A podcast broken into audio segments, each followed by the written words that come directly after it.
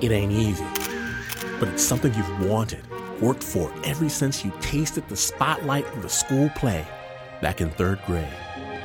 What happens when you get it? He won the showcase and, and, and all the music's playing and Bob's got his arm around her and my father's sitting there and he goes, I'll be damned. Because she had been saying for years, I'm going to go on that show. I'm going to be a winner. And she was. All of these people who said she couldn't do it were going to be reading about her on the front page of the Beaver County Times. On the next Snap Judgment, fame, the price, the heights, the fall, the music, the loss, the laughter, and the pain. Remember her name. Snap Judgment. Storytelling with the beat from PRX and NPR.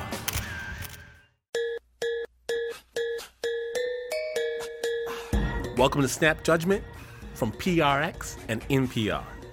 My name is Glynn Washington, and here's a tip. If you decide to move to Japan, do not do so if you only have $248.57 to your name. It's not a lot of yen.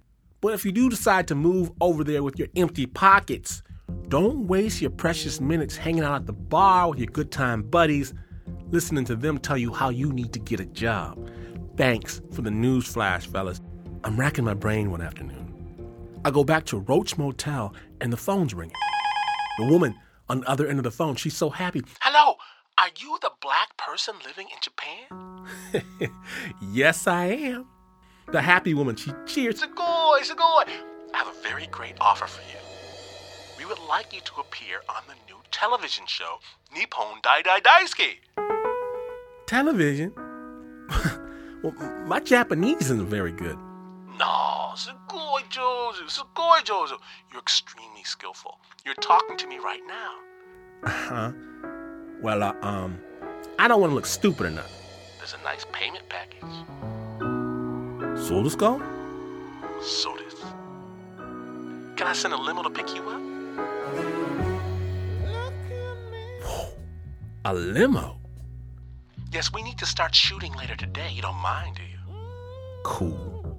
I go back to shower, find my clean shirt, and true to her word, a polished, gleaming limousine sits outside waiting for me. What? Right the limo. Two beautiful long legged models, a whiskey cabinet. Whoa! And everything coming out of my mouth is hilarious to them. They laugh and laugh. And far too soon, we pull up at NHK Studios in Osaka. I figure I've been clowning the whole ride. Why stop now? On the steps of the studio, females in high school and college uniforms wait to see if any big celebrities go into the building.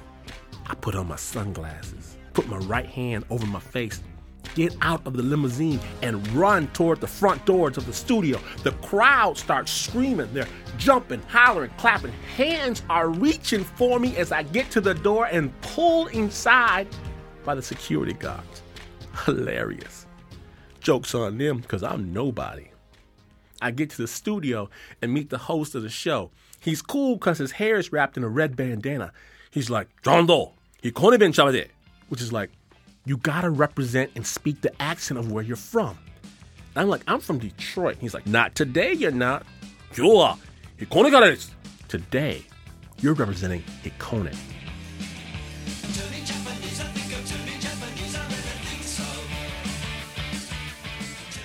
My small town, my local bar, my peeps. That's right, because in Japan, every word you speak gives away exactly where you're from. And I had to do it right. So I'm like, cool. My Japanese is pretty crappy, but I'm probably gonna be with a bunch of foreigners, and their Japanese is probably gonna be pretty crappy too. Nope. We sit down, and these other people are speaking like college professors. I gotta change up strategy. I figure I'll let the nerds do their thing, and I'll sneak in with the laugh lines. Then it's lights, camera, action. Nippon Dai Dai Daisuke!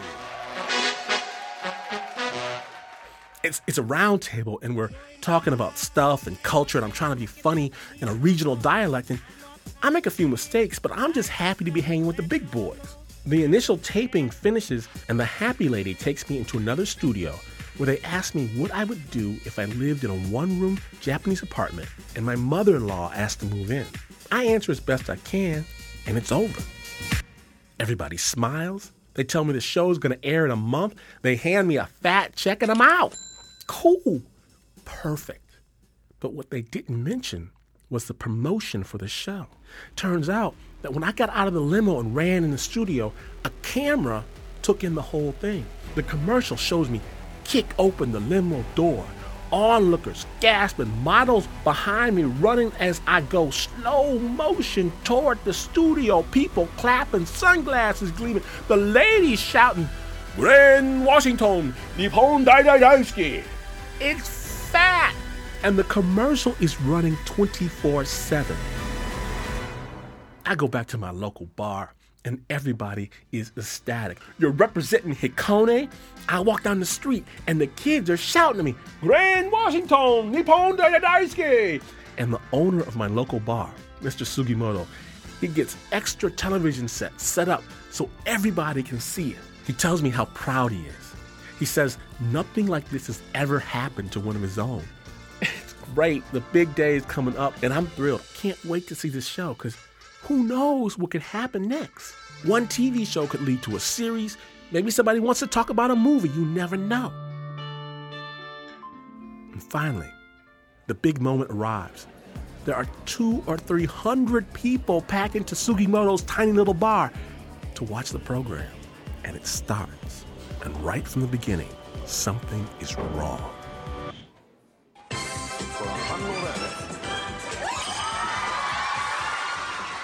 Everyone's talking, having a good time, chatting about this and that.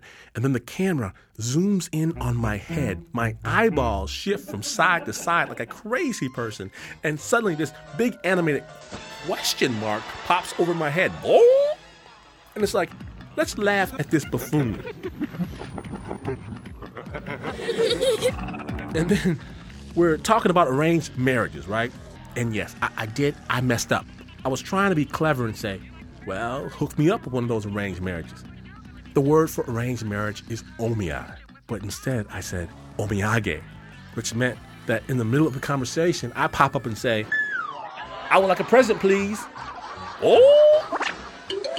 Another big question mark flashing over my head, and the studio audience is roaring with laughter. The host is like, hey man, I don't have any present for you. Now, I'm watching this in the bar, watching this slander and it is deathly silent. No one in Hikone is laughing. No one is drinking their drink. The show continues. One humiliation after another. I am the star buffoon. And finally, just like at the studio, I go back to another room. The host asks me what I would do if my mother in law had to move in with me. The camera shows me nodding, my understanding of the question. Uh huh. Uh huh. Close up redemption time, I open my mouth and I say, Zenjen Mokarahen. I understand nothing at all. Oh! And they show me walking out of the studio waving like a jackass. The studio audience loses it. People are on the ground laughing. But home in Hikone, I'm attacked. What the hell is wrong with you? Why can't you talk? and I'm screaming at people. It was editing. They edited me to look like that. We saw the whole thing. No, they changed things up to make me look like an idiot. That is not what happened. That's not what happened. This whole recollection right now is painful. It hurts me to recall the look in Mr. Sugimoto's face when he grabbed me by the hand, looked me in the eye, and asked me, Glynn, are you really an idiot? Today, on Snap Judgment from PRX and NPR, Fame. Stories about getting there, the lights, the thrill, the VIP rope, watching from a distance and having it thrust on you when you least expect it. And what happens when you fall?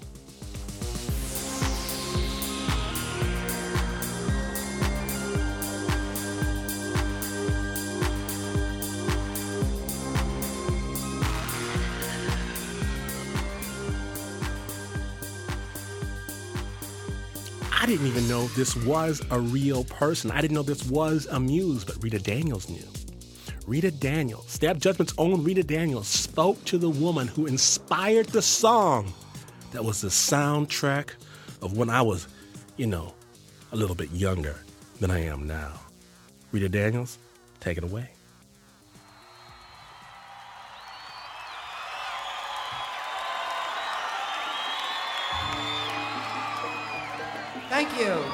Thank you very much. Hi, my name's Jane. How does the universe know your name? Well, by a, a song being written about me and a band name, named after me. And the band and the song? It's Jane Says from Jane's Addiction.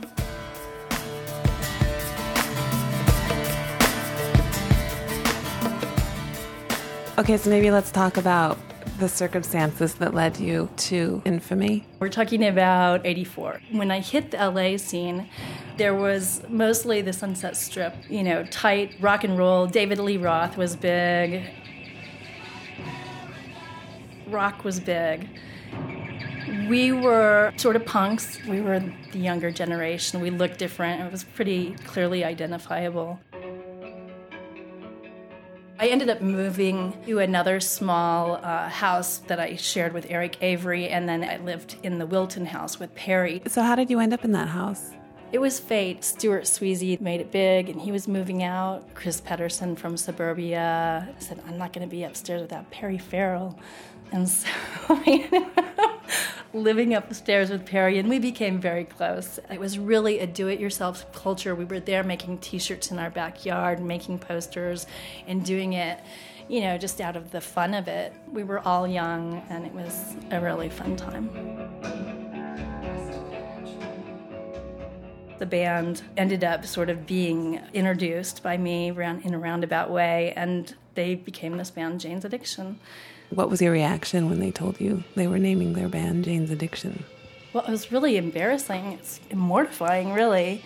Honestly, I was a little surprised that you contacted me for this fame show that you're doing because I wouldn't consider myself famous. I guess you would have to define my notoriety as infamy. I guess I'm infamous for um, my image that was on some of the early things my signature that's used on a lot of promotional materials and and your song the song, the song. jane says the song how about that that's it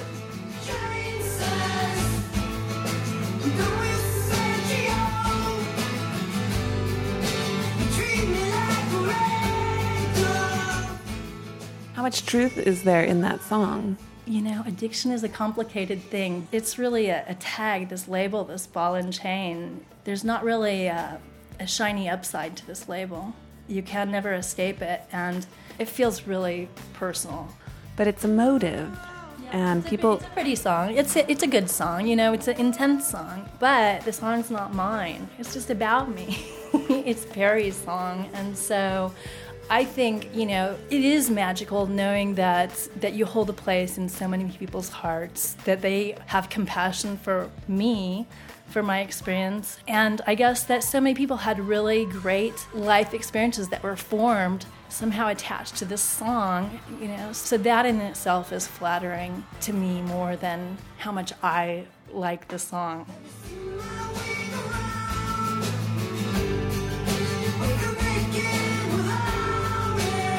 Jane's Addiction, they got really big really fast. By 89 90, they had my poster all around the world. But part of my story, part of the lyrics are that one day I wanted to go to, to Spain.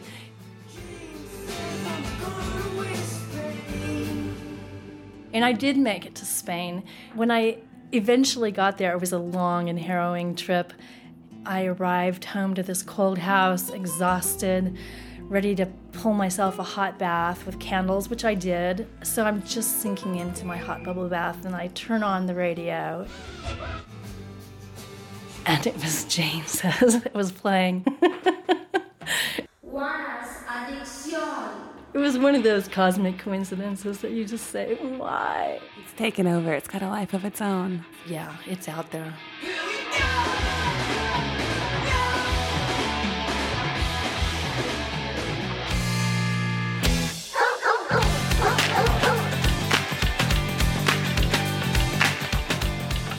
You were contacted in the early 2000s with the news that the song Jane Says made it into the top 100, was it having a resurgence at that point or had it never backed off? I think it was having a resurgence, but for some reason, this resurgence clicked it into classic rock territory. Who would have guessed? So that's where they are today. You know, it's it's amazing. And on the weekends, a lot of stations start off Friday afternoons with Jane Says, yeah? Yeah, there's a whole bunch of stations around this country that kick off their weekends with the, the Friday evening play of Jane Says, Woohoo, weekend's here. Does that song still bother you? Does it still make you uncomfortable when you listen to it? Actually, that's one of the things that does bring me happiness that when they play it at 5 p.m. on Fridays, I think that's a nice tribute. A tribute to you personally? I'll take it personally. Is there anything that you want to say or put out there or make sure that people know? I think that there's just so much more to me than what's known. That's a long time ago. I've been clean and sober ever since, and um, my life experiences are not the experience of Jane says. You know, that's just such a small part of me. So I guess I would like to be allowed to flower, I guess, a little bit more.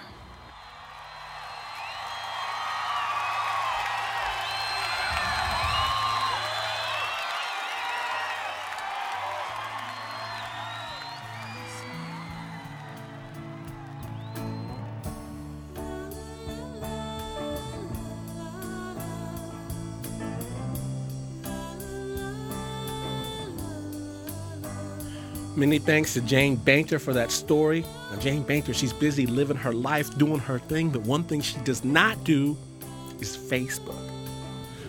Thankfully, we here at Snap Judgment do. If you want to send her some love, send us some. We'll send it to her. Snap Judgment to the ORG. Snap Judgment, the fame episode, though.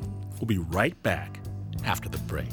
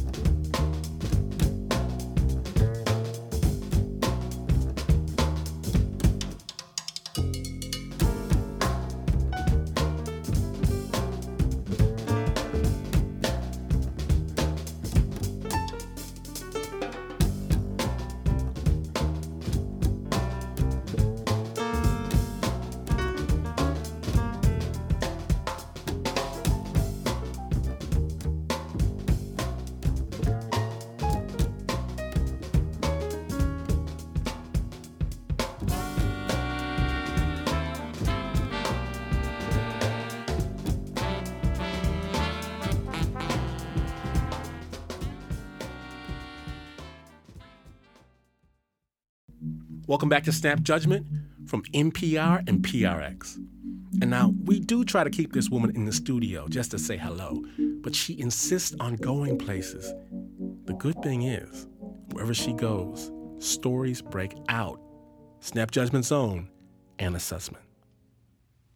Here we go. The background? Okay. Hi, my name's Jonathan Jones, and we are in India. That's my husband, John.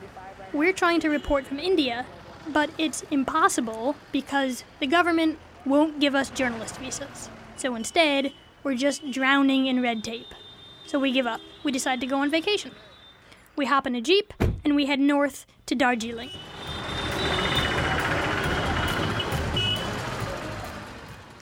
As we drive into the mountains, we keep seeing these groups of school kids on the side of the road holding up posters and screaming at us to vote for someone. So we figure there's some kind of election going on, and the closer we get to Darjeeling, the more intense this fervor becomes. Long lines of children and parents and grandparents lining the roads screaming at us to vote for Prashant. It's more enthusiasm than we've ever seen anywhere in the world for an election. And that's when we realize the election is for Indian Idol. Indian Idol! Vote for The Indian version of American Idol. अगले पांच हफ्तों में एक आम हिंदुस्तानी Indian Idol welcome back everybody Prashant Tamang is one of two final contestants on the show, and people have pulled their TV sets out on the stone streets to watch. I, I, I want you to sing with me, guys. Please. Oh, they're all ready. तैयार हैं आप लोग? Come on. One, two, three, four. Gorkhaliko. the, the local boy from of this small town, Darjeeling, he has participated in an I- Indian Idol. He has become a great hero of our place. He has become a local hero. This is not just about one kid hitting it big. This is about the Gurkha people, the people that live up here.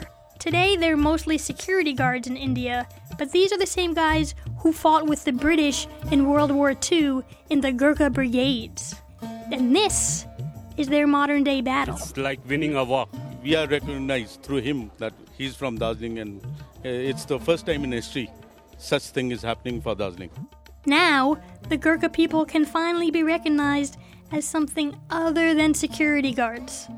They can be Bollywood heroes. Uh, he's from our hometown and he's our pride. That's why our name will be uh, lifted in the country. The streets of the town are lined with these telephone voting tables where they line up phones and people can text in votes for Prashant. The schools are canceled, the stores are all closed. John and I look at each other and know we're not getting a vacation. This is a story. We unpack our recording equipment, I put together my microphones, and John reports a story for the San Francisco Chronicle. And have you voted for him? Yes, of course. How many times have you voted? So many times. Countless. It's countless. Do you think more than 100? Yes, of course. More than thousands. More than thousands? The thing is, India is not wealthy. We're watching people spend thousands of rupees on voting. Is it more important where you come from or how well you sing? Uh, what to say? Prashant can sing. His most popular songs are Nepali folk songs.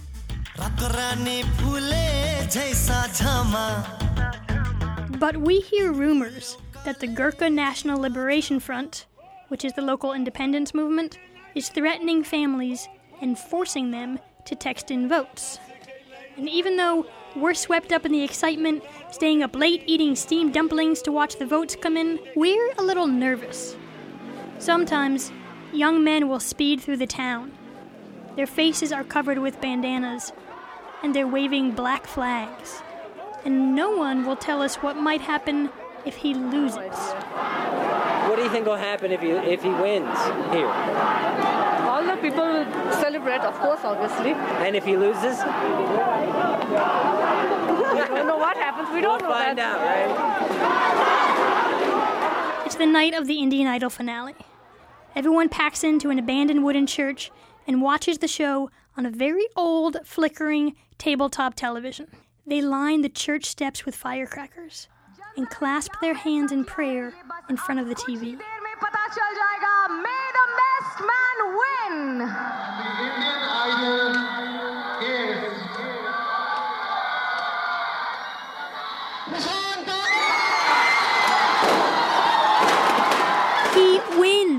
Prashant wins! We're dancing with old men in the streets and drinking local beer. Everyone parades into the town square and celebrates for hours. There's nothing but pride echoing off the Himalayas. We finally head back to our little Tibetan guest house and fall asleep to the drumming. But the next morning, we wake up to a weird silence. We look outside, and there's broken windows, and the young men in the bandanas are marching up to the town square with flags and sticks. All the businesses are shuttered.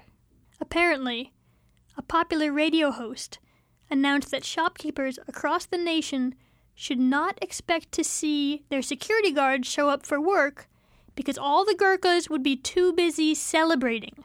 And this is a huge insult to the Gurkha. Enough to set off protests, riots, and black flag waving fury in Darjeeling.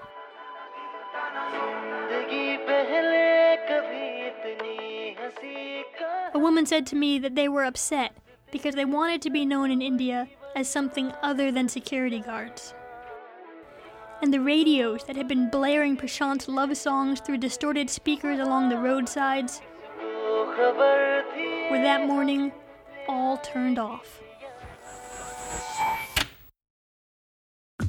Thank you, Anna Sussman. Now, if you want to see a video of Darjeeling during the middle of the Indian Idol celebration, click on over to our amazing story sharing website, snapjudgment.org. You'll find videos, stories, the award winning Snap Judgment podcast. If you want some, come get some. And if you've got a story, if stuff is always happening to you the same way it's always happening to Anna, share your tale with millions of your closest friends at snapjudgment.org. And yes, we've got that Facebook. Yes, we've got your Twitter. What do you think this is? Three years ago? No way. Now, what if you worked all your life to jump into the spotlight and then your best friend decided to steal it? And what if your best friend was. I'm going to let Scott Sanders tell his own story. I love my dog and I love my girlfriend. Today, for good reason, she's bent out of shape. She believes that I ripped up pillows and splayed feathers throughout our loft. I tried to explain to her that our dog did it, our well behaved and incredibly poised dog, Jake. I'm an actor. I've had good times and bad times. I work off Broadway and on soaps. As the world turns, I played a rogue cop. Another world, I played an Italian tennis pro, but I'm a serious actor. Join us tomorrow. I studied with Kim Stanley, Stella Adler, uh, Lee Strasberg. My acting teacher says I'm as good as Pacino and Hoffman. I spent the summer in the Hamptons on a Woody Allen film called Stardust Memories, and when it ended, to celebrate its wrap, I uh, drive to this fancy kennel in Connecticut and I buy a beautiful golden retriever puppy. I name him Jake Baldini Sanders. I return home, puppy in hand. Just then, my agent Sid calls me to tell me I've been edited out of Woody Allen's film. With that kind of encouragement coming from Woody and others, my acting career oscillates. I start getting desperate for cash, so on a whim, I take a photo of my beautiful golden retriever. I get him to sit still for the headshot because he'll do anything for a bagel. I send the photo to a top animal agent. I get a call from Arrid Extra Dry. They want to do an ad with tennis great Jimmy Connors. But the key is they don't want me. They want Jake. What do they want Jake to do? They want him to sit on the sidelines and watch. Try to look regal. I'm positioned off camera holding a bagel. Jake knows that's his reward if he doesn't screw up. Jake is on TV, head turning, following each perfect Jimmy Connors volley. Action. See, somehow when the lights go on, Jake turns into Marilyn Monroe. It's amazing. He never screws up. That's why I play like an animal. It's incredible. Within five days, Jake the dog is getting work. Not just a job, but non stop work.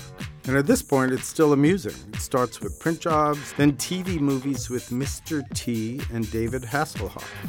There was a screen test for Spielberg for an all dog version of Guys and Dolls that never happened. I got to meet Spielberg, but not in the way I had ever imagined.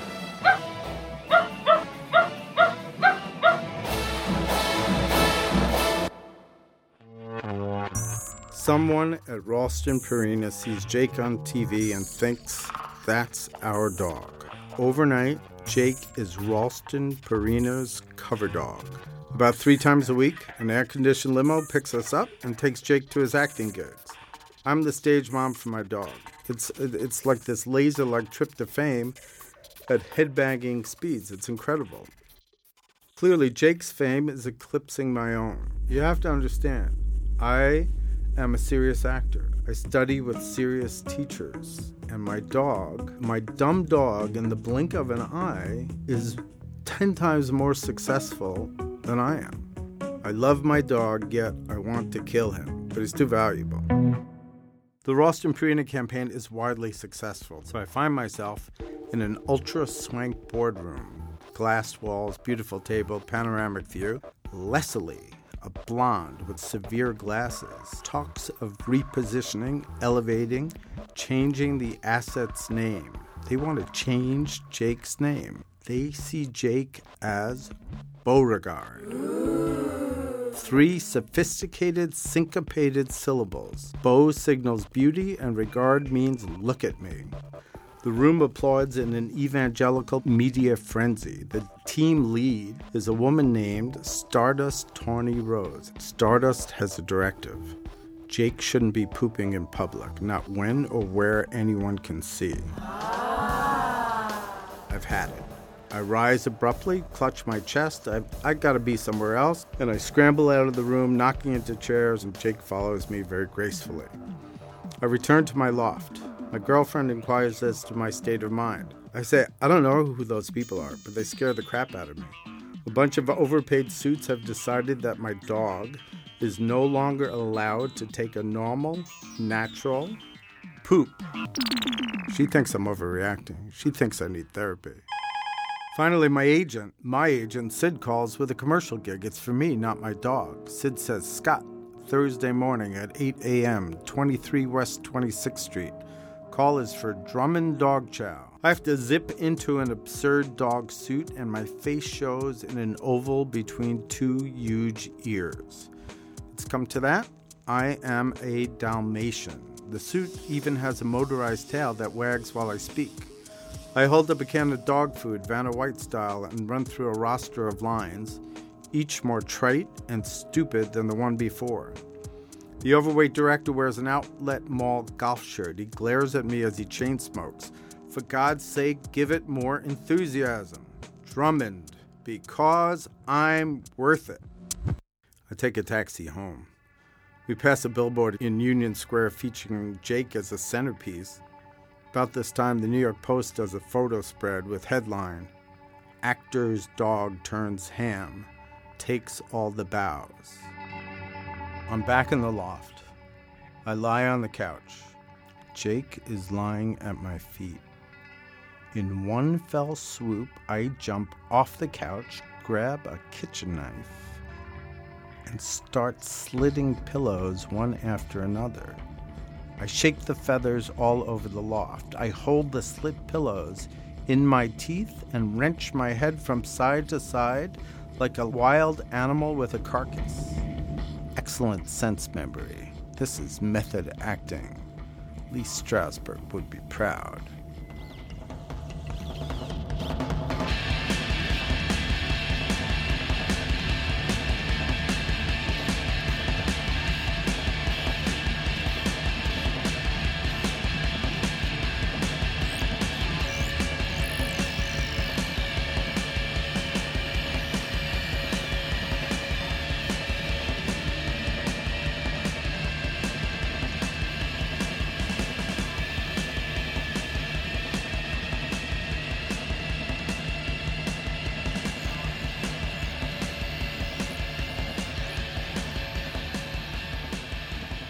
Okay, we've got that doggy tale from our own Stephanie Fu. Many thanks to Scott Sanders for bearing his soul. Now, he might have resented his little doggy, but he always adored him. He loved him so much, in fact, that he named his son after his dog. That's right. There are two Jakes. Two Jakes. Good luck with that, Scott. Hope he doesn't steal your spotlight. Keep it locked when Snap Judgment returns. We're going on the most famous game show of all time. You want a hint? You want a hint? How much would you bid for a hint? Ha ha! In just a moment, it's going to take a minute or so, a little small period of time, but don't worry. Don't you worry. Snap Judgment is going to be right back.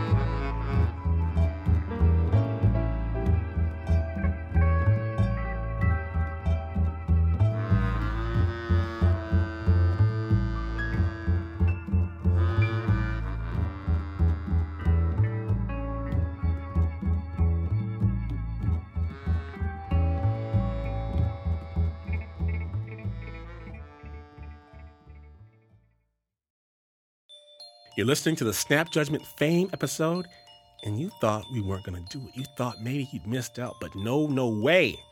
No way. Have a Fame episode without Irene Cara? No way. I used to love this woman. Flashdance, baby, what are you talking about? Because understand, back in the day, Irene Cara was fame. She was it. Her songs ruled the radio in my house all the time, every day, 24 7. But then, somebody turned off the music.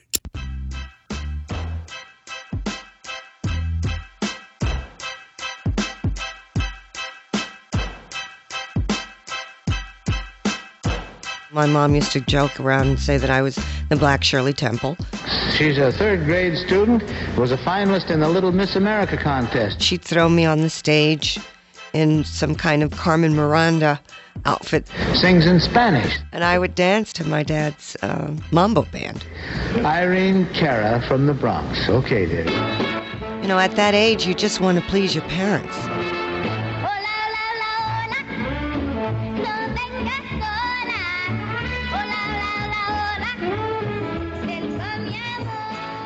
Know, I went to school with a lot of well to do kids, a lot of ballerinas, a lot of violinists. Very much the type of schools that fame immortalized. They've got nothing in common but a dream. So you want to be an actor, huh? Yeah, sure, I want to be an actor.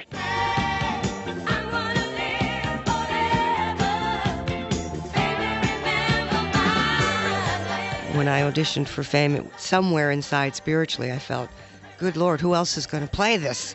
You know, but me. We're going to be all over the charts one of these days. You mark my words. It was a beautiful time for me, actually. The film was was right up there with all all the other major films. It was global. We did get three nominations, and two of them were for two songs that I sang in the film. For the first time in the history of the Oscars, two songs from the same motion picture have been nominated. They were both sung in the film by the same young woman who sings them for us tonight, Irene Cara. You're starstruck. You're seeing Sally Fields in the bathroom, and she comes up to you and hugs you. And Jane Fonda's walking down the hall saying, "Oh, you're so wonderful," you know. People you had grown up watching and admiring, you get to see them sweat backstage just like you.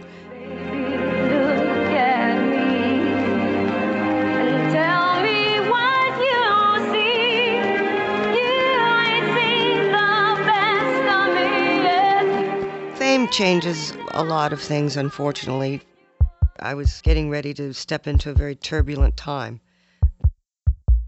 After Fame, the label I was signed to went under.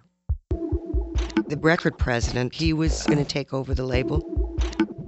And I ended up being his only artist all of a sudden. And here I am with two of the biggest records on the planet, and I'm not seeing a dime. By the time Flashdance came around, there was publishing money involved. I'd written Flashdance, and I, I'd had enough. It was a battle that I had to take on alone. I was battling very powerful people who did some pretty nasty things.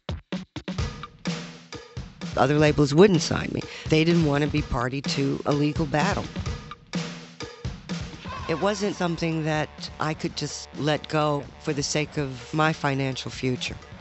And it took 13 long years uh, of battling them in, in the court. But I did end up winning. God forbid where I would have been if I hadn't just stuck that out. When I look back on it now, the upside of it was that it, it forced me to grow up. Okay, I need everybody's attention for two seconds. Okay. Uh, I'm my own businesswoman now. I run my own music production company. One bar band, two uh, bar band. I wanted to put together a group of women, women who could write, sing, and play an instrument. I was investing in this group, and this group would be representative of my company. And I told each of them, you know, whatever you want to get out of this is there for you to get out of. Of people were writing and bringing tracks that they had started that I would finish, and it all just worked.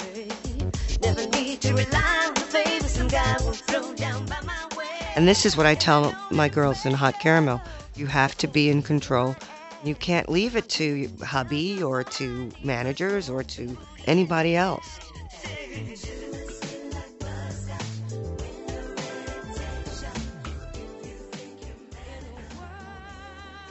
Look, being famous helps spread your art in a way, uh, but it's not just about being famous. These days, you can be famous for just getting a butt job. If you want to hang around Beverly Hills and then complain about paparazzi, you're not really thinking straight.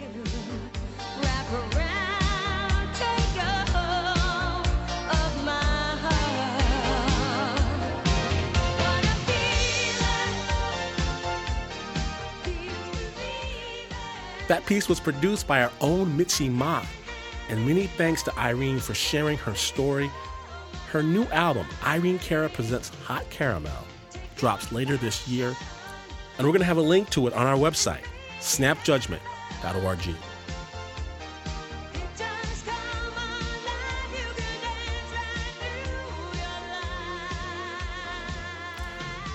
Now, you might think that fame has passed you by.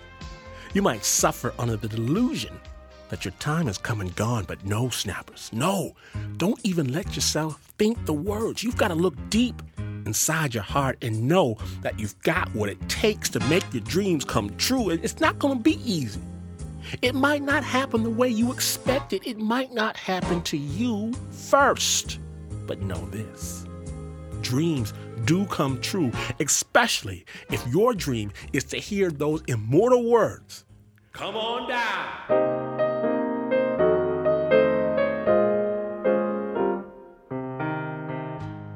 My mother was named Mary Louise Tuno. When she was young, she was beautiful. She was a a beauty prize winner. She was Miss Beaver County. But then, of course, as she had children, she claimed that each of us put pounds on her, and she had five kids. She just looked like a, a meatball with, with legs. She had this very thick Italian accent. So she talked like this, and that's how she talked. She was always praying. She had like 18 holy medals pinned to her bra. Sometime in the 70s, my mother decided she loved Bob Barker. I think Bob represented to her what she imagined a true gentleman would be. He always dressed beautifully and he was handsome and, and well coiffed and, and you know just just a very elegant man. My poor father, he was a bricklayer, you know. She she just say, "I love it that the Bob Barker. Look at him; he's a, such a den- gentleman." She watched the show religiously. Everything in the house stopped at 11 o'clock in the morning, and she turned on the TV and she'd sit down. What is it, And my John? father used to make this joke. Uh, uh, uh. He'd say, "Quiet! It's the holy hour." Jukebox, the music starts and the action begins with sparkling. I think she always thought that she was capable of more, and I think she wanted to be a movie star. This was her way of going, I can do this, I could be on there. And so she talked to everybody. She would always say, I love that the show, the prizes are right. I'm going to be on that show and I'm going to be a winner. Sometime around, let's see, 1981, I decided to move to California. And my mother was just completely inconsolable. She was bereft. I said, Mom, it's okay. You know, I said, hey, if I move to California, you can be on the Price is Right. really, Franza, you think I have a chance? After that, it was sort of like, go, go, go quickly because I want to be on this show. And so, you know, I'm living in California for six months. She and my father came out to visit, and I made sure that I had tickets for us to go be on The Price is Right. They bring everybody in, and they give you a name tag. And we were seated in way in the back. We were like one of the last rows in the back. My mother was just bereft. She said, I don't think that they're going to pick us if we're all the way in the back. And she's got this really half tragic, you know, smile on her face. She's trying desperately to smile and she can't. The stage lights dim and and out, you know, comes Bob Barker. The star of the prize is right. Everybody loves Bob and he's looking all dapper in his outfit and with every second that's ticking by, I'm thinking she has to get on this show. She has to get on this show. The fourth name that's called Miss Mary Tunnell. Come on down. You're the next. she leaped out of her seat. She had this bright blue dress on, and, and she waved her fists in the air. Me! And so she gets down, and, and she's in the front row, and see you for ages. I beg your pardon? Oh, I've been wanting to see you for a long time. You've been wanting to see me? All you have to do is turn on your television set, and there I am. Where do you live? In Pennsylvania. And you're out here on vacation. Well, yes, I came because my daughter, she says, Ma, you want to see Bob Barker? I'm going to move to California, and you get to come over there, and that's why I'm here. Your daughter moved to Yeah. California Friends. just so you could come I out and come visit visit and see me. You believe Mary? it's God's truth. I mean it. now this in no way resembled not even anything close to the truth. Biggest bunch of baloney I've ever heard. No. Now, Mary, you didn't. She didn't move out here just so you could come see me. She did. She did. Yes, she did. She's back there. I know what's going to happen. They're going to put that camera on me, and sure enough, Bob says, "Wait a minute, where's the daughter?" Where's the daughter? Stand up there, will you please? You really moved to California just so Mary could come visit you and see me? That's what I thought. Sit up. That's all I need to know. She had a good job.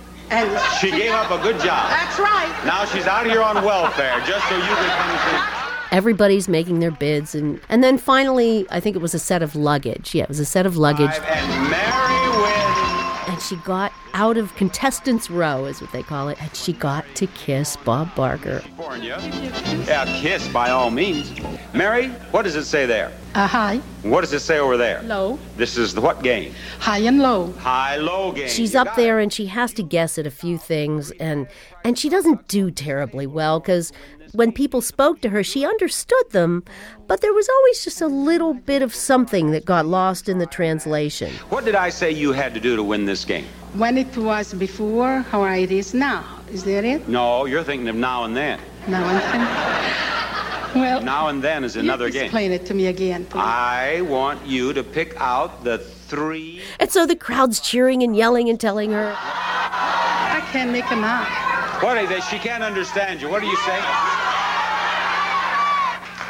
All right. The new moisture is 750. so she made it as one of the last two people. Spin that wheel, Mary, Mary, Mary. Here's the first spin of the second You know, we watched as my mother was up there, and they both had to make a bid on their showcase items. Mary, your bid is $3,700 on your showcase. You win, Mary. He won the showcase, and, and, and all the music's playing, and Bob's got his arm around her, and my father's sitting there, and he goes, I'll be damned. Because she had been saying for years, I'm going to go on that show, I'm going to be a winner. And she was. All of these people who said she couldn't do it were going to be reading about her on the front page of the Beaver County Times. Many thanks to our own Anna Sussman. Now, Mary refused to accept the cash equivalent for her prizes, and the stand up bar still stands in her living room. The dining room set lives in an extra bedroom thanks to Fran Tuno for telling us her story. Everybody wants to be famous. Everybody wants to see their name and likes. And when you get there, when you get the chance, you find out you don't really want it anymore.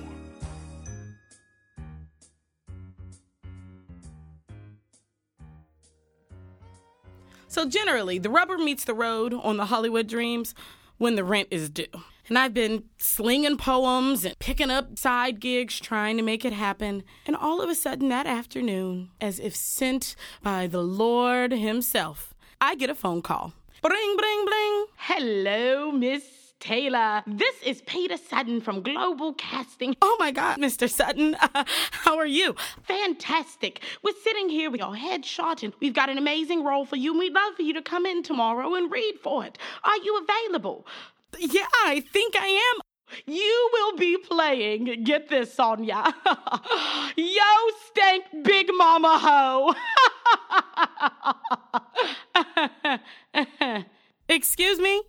Yes, you'll be playing Yo Steaks Big Mama Ho. Isn't that a hoot? Really, the character is a, a drug addicted prostitute. Sonia, can can I call you back uh, in like 20 minutes? I just need to check my calendar. Make it fast. Yes, sir, Mr. Sutton. I'll call you right back. Click. And in that moment, even though my entire performance poetry career is built on the back of being known as this self assured, empowered woman who feels good about herself and lives in integrity and encourages all of her audiences to do the same, in that moment, with the rent due in three days, I thought about compromising it all, every single drop of it. And then my phone rings again. Bring, bring.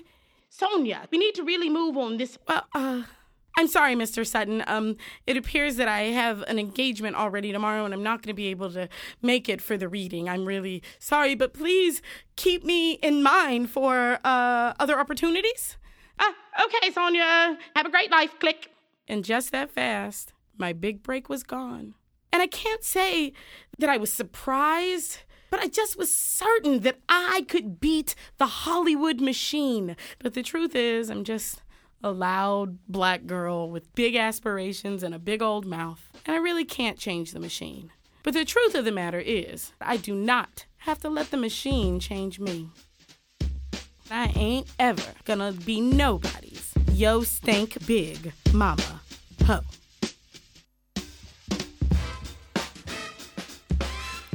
Now, if you think this lady can tell a story, you should hear her rock a poem. Links to the world of Sonia Renee Taylor on our website, snapjudgment.org. Snap Judgment was produced by myself, but never alone. Heartthrob to millions of screaming fans worldwide, please put your hands together for the uber producer, Mr. Mark Ristich. Our own celebrity chef, Rita Daniels our stunt double, Miss Stephanie Fu. Will Urbina, the special effects master, and Anna Sussman, who trashes hotel rooms. Mitzi Mock, though, does not eat green M&Ms. Now then, if you find yourself pulled over doing 110 miles an hour the wrong way down a one-way street and you get out of the car and start making ethnic slurs about the arresting officers, do you know who you shouldn't call? The Corporation for Public Broadcasting. They've got enough to worry about without you acting a fool. Now, much love to Youth Speaks. Why? Because the next generation can speak for itself. YouthSpeaks.org. PRX, the Public Radio Exchange, putting the public in public media, PRX.org. And even though this is not the news, this is not the news. In fact, you could be hanging out with Britney Spears and Paris Hilton Y'all go down in the flea market in the middle of an old box of baseball cards. You could find a picture of Elvis sitting on Sammy Davis Jr.'s lap, and still, still, you would not be as far away from the news as this is. But this is NPR.